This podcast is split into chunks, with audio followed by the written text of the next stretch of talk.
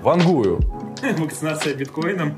Просто вместо роботов живых людей продавать. Прогрессивное общество. Я как-то долго думал, что я писал маме в Телеграм, а это, оказывается, не мама. Лайфхаки от шоу тех самых. Завод меня ждет. Нахуй сценарий. А,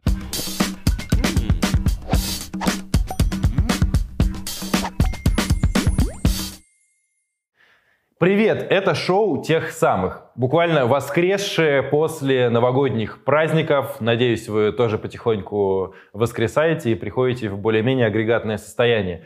Мы говорим о технологиях, о новостях, связанных с этим. В студии Макс в таком странном немножко виде, потому что он не целиком, а вот так вот немножко частично успел вернуться в Петербург на запись этого эпизода. Очень по-питерски поступил. И я, Миша, вот, собственно говоря. Макс, в первую очередь интересно, как тебе вот в такой странной, так сказать, ситуации оказаться? Ну, мне хорошо, чувствую некоторую легкость в теле. Мы установили телемост с головой Макса. Она сегодня будет помогать нам вести это шоу. Ну что, поехали? Samsung представил домашнего робота Bot Handy. Он может убрать белье, загрузить посудомойку или даже налить вина. Для распознания объектов робот использует искусственный интеллект и камеры. Он может определить, какую силу приложить, чтобы взять предмет, где он находится и так далее. Бот Handy находится еще пока только в разработке. Дата выпуска, стоимость пока ничего не известна. А, я могу только от себя сказать, что если бы у меня был такой бот, я бы, может, не женился никогда, как э, говорил папа из дяди Федора. Ну, он, в смысле, Папа говорил, это не из дядя Федора, просто мультфильм назывался «Дядя Федор». Тут надо пояснить, я считаю, что не все могут понять, о чем я. Как тебе эта новость? Слушай, ну это круто, но мы же знаем, что роботы умеют учиться и вообще перенимать, скажем так, поведение владельца, как домашнее животное. Поэтому есть, наверное, вероятность, что этот робот будет также забивать на убирание тарелок. Или, знаешь, еще хуже, если он начнет с тобой спорить. Типа, кто будет загружать сегодня стиралку, например?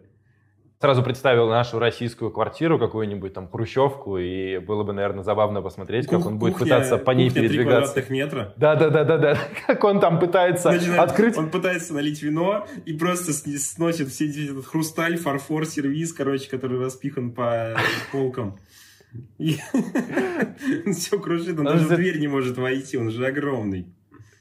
А еще он не знает, как открыть холодильник, э, потому что да. надо отодвинуть стол чуть-чуть для этого или стул. А прикинь, когда он пойдет мусор выбрасывать, как он в лифт будет вот этот маленький заходить, такой хрущевский. Как он его вообще будет вызывать, потому что для того, чтобы его вызвать, там надо прям усилия серьезные приложить. Это тебе не бутылку вина налить. Извините, на секундочку. Блин, ну... На самом деле ему будет, наверное, тяжело здесь жить. Стоит его даже немножко пожалеть. Нам тут с женой подарили на новогодние праздники, как я, на Новый год, в общем, подарили робот-пылесос.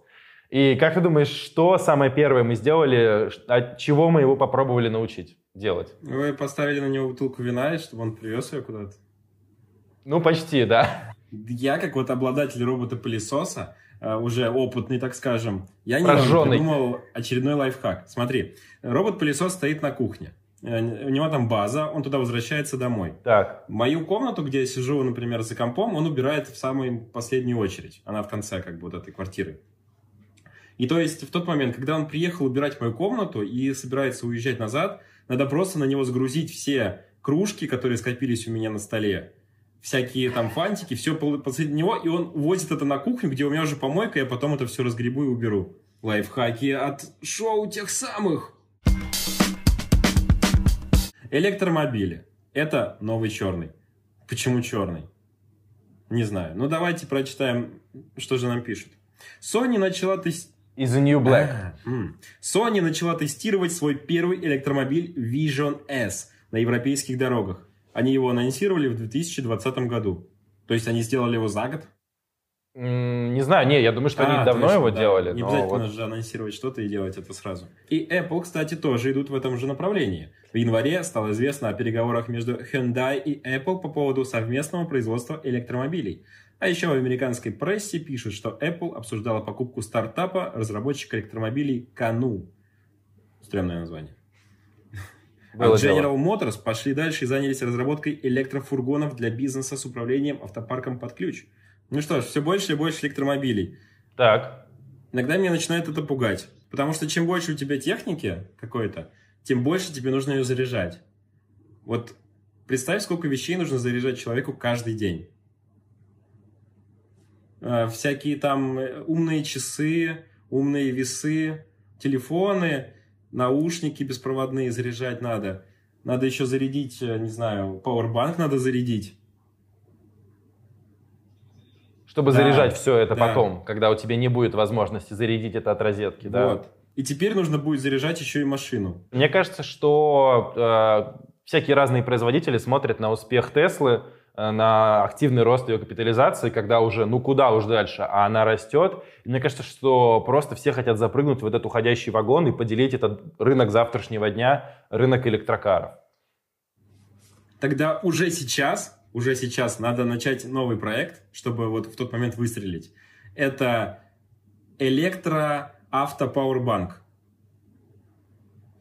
То есть, представляешь ситуацию, когда у тебя кончилась зарядка где-нибудь, например, в лесах Сибири, тебе нужно как-то заправиться, и ты вызываешь электропауэрбанк, который приезжает и заправляет тебя. Это должен быть просто прицеп. Ты просто возишь его с собой. Если у тебя закончилась зарядка, ты подключаешься к нему и продолжаешь. Или знаешь, как чехлы для айфона. Да, да. Такие большие с пауэрбэнком встроенные. Да-да-да, он такой будет, знаешь, надстройка над автомобилем. Автомобиль будет не очень красивый, здоровый, неудобный, его сложно будет парковать, но зато, если он сядет, то можно будет подзарядиться. Отличная тема. Телеграм просто блистал. Блистал во всех заголовках, во всех новостных сводках а, и стал обладателем полумиллиардного МАУ, месячной активной аудитории. А началось все с того, что Трампа выпилили из Твиттера и Фейсбука, а затем еще и Play Market, э, App Store и Amazon убили Parler, куда перешли сторонники Трампа. И откуда еще и утекла куча данных о пользователей. Это все последствия э, в каком-то смысле захвата Капитолия, которые произошли в Вашингтоне.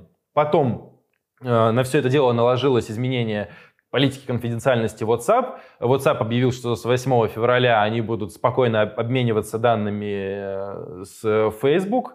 Хотя глава мессенджера Уилл Кэткарт заявил, что по- политика не повлияет на конфиденциальные сообщения с друзьями или семьей. Непонятно, как они э, будут э, отся- отличать, где у тебя там друзья, где семья, а где можно брать все сообщения. В общем, какая-то туфта, пользователи это почувствовали и начали массово э, линять из WhatsApp. Тут я не знаю, как у тебя, но я все время предпринимаю попытки покинуть эту соцсеть, но у меня никак не получается, потому что то хозяйка квартиры почему-то переписывается именно в WhatsApp, э, родители почему-то предпочитают его. Я как-то долго думал, что я писал маме в Телеграм, а это оказывается не мама, какая-то другая мама. Самое интересное, Через сколько лет ты это узнал? я примерно год ей писал, скидывал какие-то фоточки, которые мне неудобно было скинуть в WhatsApp. Я скидывал ей в Telegram. И только где-то через год я открыл аватарку, присмотрелся покрупнее и выяснилось, что это не мама. Почему этот контакт был записан в моей э, книжке телеграммовской э, как мама, я до сих пор не понимаю. Видимо, какой-то баг или какая-то привязка номера телефона неправильная или никнейм. В общем, я не очень понял. Но, в общем, родственники и так далее, и какие-то коммерческие аккаунты, они все почему-то так любят WhatsApp, наверное, за счет из-за интеграции, нам ли в пачке это не знать. А, И вот все никак не удается покинуть стены WhatsApp. Но это ладно. А, Мало того, что мы критикуем эти изменения политики конфиденциальности WhatsApp, так еще и Павел Дуров их раскритиковал. Он, так сказать, правой рукой порицает WhatsApp, а левой потихоньку сотрудничает со спецслужбами. Но это э, не еще не доказано. А утром, 12 января, газета The Daily Telegraph сообщила, что Telegram стал вторым по числу скачиваний приложением в США. С 6 по 12 января его загрузили полмиллиона раз, в три раза больше, чем недели ранее. А еще по всему миру, по данным аналитической компании Sensor Tower, за этот период Telegram скачали 9 миллионов раз, что на 91% больше, чем недели ранее. А сам Павел Дуров утверждает, что э, с 10 по 12 у телеги появилось еще 25 э, миллионов новых пользователей, в том числе из них там почти 40% из Азии, 27% из Европы, в общем, э, и так далее. И теперь аудитория Telegram превысила 500 миллионов пользователей в месяц. Это на 100 миллионов больше, чем в апреле 2020 года. То есть еще год не закончился, а уже прирост на 100 миллионов пользователей, что круто, круто. Ну, можно Пашу с этим поздравить, я думаю. Ты как к этому относишься? Слушай, я, я пока слушал эти числа, я представлял себе, знаешь, такую историю. Э, у Саши было два банана, у Пети было три апельсина. Сколько у них было вместе фруктов? У Саши было два барана, а у Миши два апельсина. Угадай, кто из них из какой э, республики Российской Федерации или что? Угадай, угадай, какое приложение было на первом месте выше Телеграма. Хорошо, хорошо. Я не знаю на самом деле, но я точно знаю, что э, очень сильно выросла популярность мессенджера Сигнал. Там Илон Маск э, в какой-то момент после изменения политики конфиденциальности WhatsApp, и, видимо, вдохновленный выпилом Дональда Трампа из всех соцсетей, заявил, что надо качать сигнал. И Слушай, все дружненько а... послушали, перепутали компанию «Сигнал» с другой и да. инвестировали очень сильно в другую компанию «Сигналу», которая не имела отношения к мессенджеру, но э, называлась похожим образом. И все дружно с этого, конечно, орнули. Короче, был про «Сигнал» очень прикольный один твит, вроде бы от Сноудена.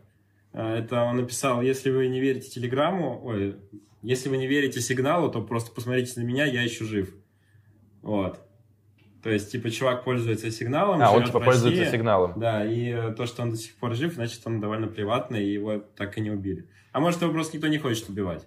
Почему люди боятся своих персональных данных, утечки своих приватности, но при этом у людей есть дома окна. Окна со, со стеклами. В 2020 году в сеть утекло 100 миллионов записей с персональными данными россиян. Большая часть из них по вине сотрудников. Об этом пишут ведомости со ссылкой на исследование InfoWatch. Причиной 80% случаев в России были действия сотрудников компании, которые пытались заработать дополнительные деньги в условиях кризиса, сообщили исследователи. Слитые во время пандемии данные не фиксировали системами защиты и контроля, так как многие сотрудники предприятий работали из дома и использовали незащищенные личные компьютеры и роутеры, добавляют эксперты. Какой ужас. То есть россияне пытались еще подзаработать дополнительно и переходили по каким-то сайтам, которые крадут их персональные данные или что-то в этом роде, я не совсем понимаю. Нет, нет, нет. Нет, смотри, ты сотрудник, например, какой-нибудь компании, у тебя есть доступ к персональным данным, ну и ты параллельно сидишь на какой-нибудь э, бирже приватных данных, и тебе говорят, слушай, можешь продать мне данные там вот за 5000 вот этого человека, а у тебя есть доступ к этой базе. Ну, ты просто ее сливаешь, зарабатываешь эти пять тысяч и живешь припеваючи. Ого, ничего себе, я не думал, что прям настолько распространена торговля данными на частном уровне. Нет, она распространена, и многие люди торгуют, э, например, паспортами, какими-то э, данными операторов. То есть очень было много случаев, когда э, за деньги сотрудник какой-то мобильной, именно мобильного оператора, например, перевыпускал симку под, для чужого человека – и злоумышленник получал доступ ко всем вообще данным человека, потому что телефон сейчас это, по сути, твой главный да, идентификатор да, во всех системах. Вот ты регистрируешься. На самом деле, вот очень просто взять, любой сотрудник может перевыпустить симку с твоим номером, и э, тот человек вставит ее в телефон, и она будет у него работать, принимать твои звонки и смс. Офигеть, как от этого То защититься? Есть, сделай, никак. То есть, если тебе долго не приходят какие ну. звонки, никто тебе не, ну, не звонит, никакие смс не приходят, значит, возможно, есть смысл напрячься. Да? Ну, есть смысл быть всегда напряженным. Или еще один, например, такой случай был. Если ты, например, возьмешь и уедешь в другую страну, например, на полгода, и твоя симка, например, на которую у тебя зареганы там банки, ВК, она будет просто лежать дома, выключена на телефоне. Вот как ты думаешь, что будет через ну, полгода? Ну, обнулят, наверное, номер твой и заведут на новый. Да, твой номер попадает в ротацию и становится доступным другому человеку. И тебе может только повести, что твой номер еще не ушел другому Вы еще не бы, купили, просто да. персонажу. И ты сможешь его выкупить Офигеть. себе обратно. То есть надо предупреждать всех ну, э, операторов, если я куда-то уезжаю, что эгегей, я все еще здесь, ребята, не теряйте меня, да? Я не знаю, что нужно делать, но я думаю, даже, знаешь, э, даже если ты кому-то скажешь, не факт, что это вообще как-то будет иметь вес потому что это настолько сложные структуры, что они там сделают пометку карандашом у тебя просто на бумаге, что тебя не удалять. А на самом деле... Карандашом в CRM-системе прям на мониторе. Чтобы она не в системе да. сохранилась, да. а вот просто на мониторе. И чтобы уборщица пришла, а все потом стерла. случайно уборщица помыла экран, да-да-да, и такая, все, а грязь, да. мусор. Он приходит такой, о, все хорошо, дел нет никаких. Ни о чем помнить Очень удобно. Такая познавательная минутка от э, нашего технического директора. Мне кажется, скоро в школах надо будет уже изучать эти предметы, связанные с защитой своих персональных данных и вообще типа с, правиль... с правильным пользованием э, смартфоном, я не знаю.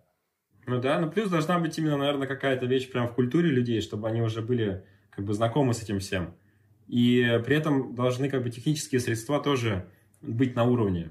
Потому что сейчас, мне кажется, это не на уровне, когда у тебя телефон может просто исчезнуть твой по каким-то причинам. Угу. В общем, берегите свои данные и не продавайте чужие данные.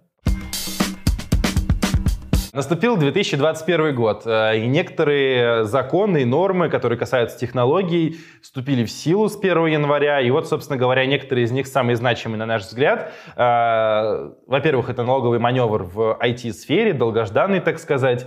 Э, вот какие льготы получили IT-компании снижается налог на прибыль вместо 20% 3% и ставка по страховым взносам э, с 14 до 7,6%. Претендовать на такие льготы могут компании, у которых больше 90% выручки э, получено от продажи и обслуживания собственного ПО, э, не предназначенного для рекламы или торговли, которые имеют аккредитацию в Минцифры и содержат штат как минимум из 7 человек. То есть, в принципе, это довольно такие лайтовые условия, сравнимые с э, теми же самыми офшорами, и это такой шаг к тому, чтобы не увозить IT-компании, чтобы не увозить свою компанию за рубеж, не регистрировать ее где-то там, а развиваться здесь, э, на нашей как бы территории. Вот. Э, это самое основное из этого закона, там есть еще некоторые нюансы. И еще интересный закон об удаленной работе, потому что она настигла нас буквально, ну, так сказать, внезапно. Ее там еще там какого-то января не было ровно год назад, мы даже не думали о том, что это все начнется, но вот в феврале-марте это все нас постигло, и законодательная машина спешно догоняет э, этот уезжающий поезд, Э, разгоняющиеся. Так вот, теперь э, в Трудовом кодексе закреплены правила удаленной работы. Работодатель может перевести сотрудника на удаленку без его согласия, а уволить только если он два рабочих дня подряд или больше не выходит на связь без уважительной причины на то.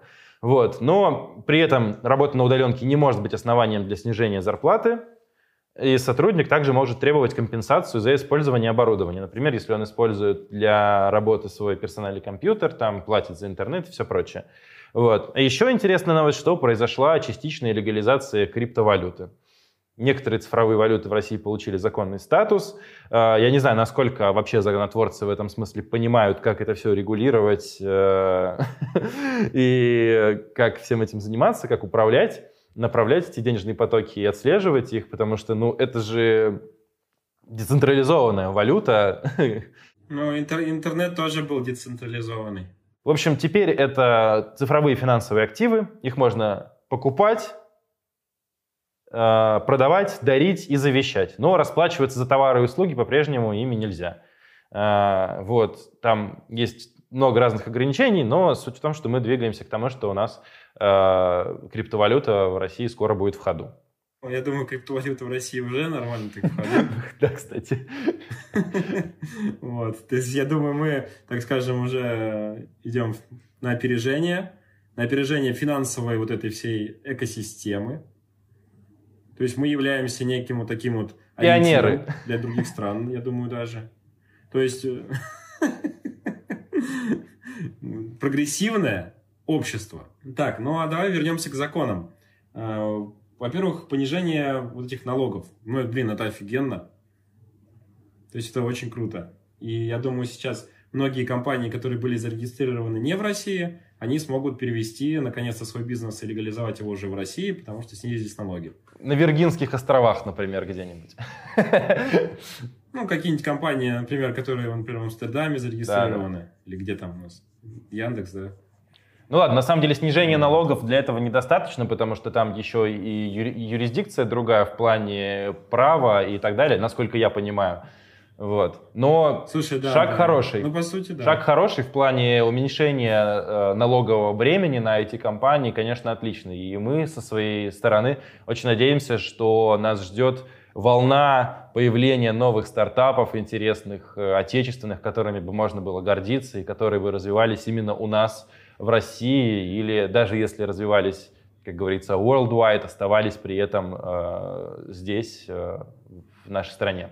Мгм. Слушай, ну сейчас, мне кажется, вообще вот сама вся профессия и рост занятия айтишкой, он, вот, мне кажется, сейчас на таком пике нереальном, что вот как вот биток, да, который сейчас вырос, и все думают, ну когда же он уже ебнется? Вот, то есть сейчас даже, например, была недавно новость, что началась вакцинация в Москве. Биткоином? Вакцинация биткоином? Нет. Смотри, первая волна вакцинации была э, для сотрудников медицинских учреждений и э, там еще для кого-то тоже таких, ну, именно вот этих первых сфер. А вторая волна – это сотрудники IT-компаний и там еще какие-то Да ты что? отрасли. Нет. Интересно. Да. Вот, вот сейчас, получается, это реально вот такой максимальный пик. Ну вот интересно, что будет как бы на смену этому? Какая профессия сменит вот таким же хайпом? Не знаю, может быть, у тебя ядерная война и, например, э, профессия там каменщика. Э, Тиктокаря. Профессия тиктокаря. Тиктокарь третьего разряда. Слушай, ну я тогда уже думаю, надо пора поступать в какой-нибудь университет. Да, надо. Тиктокерство. Университет тиктокерства. Слушай, по идее, по идее, смотри, если у меня есть диплом бакалавра, то я могу получить магистратуру по другой, например, Да, специальности. да. Почему бы не выбрать ТикТок? Прикинь, короче, через там пять лет такие тиктокеры крутые будут говорить. Слушайте, мне родители говори, говорили, иди учись на тиктокерский университет. А я сказал, я всего добьюсь сам. Мне не нужно это старое образование. И не хочу учиться по ТикТоку по старым книгам. Или он такой будет говорить наоборот. Блин, я реально хочу на завод, я хочу к станку. Хочу быть, блин, слесарем, токарем. Да, а родители такие, а Нет. мы его, его уговаривали, иди в ТикТок, там, значит, нормально все. А он такой, нет, завод меня ждет. Э, Я надеюсь, в следующий раз мы увидим не только голову Максима в действии, но и некоторые другие части его тела. Это ужасно. Я обеспечу вам всем такую возможность. Ну что ж, все. Спасибо, что послушали. Это был постновогодний тех самых. Желаем вам удачи в новом году. Оставляйте комментарии, ставьте лайки, подписывайтесь на нас. Рассказывайте друзьям о нашем шоу, если оно вам понравилось. А если не понравилось, рассказывайте врагам. Увидимся через неделю. Пока. Пока.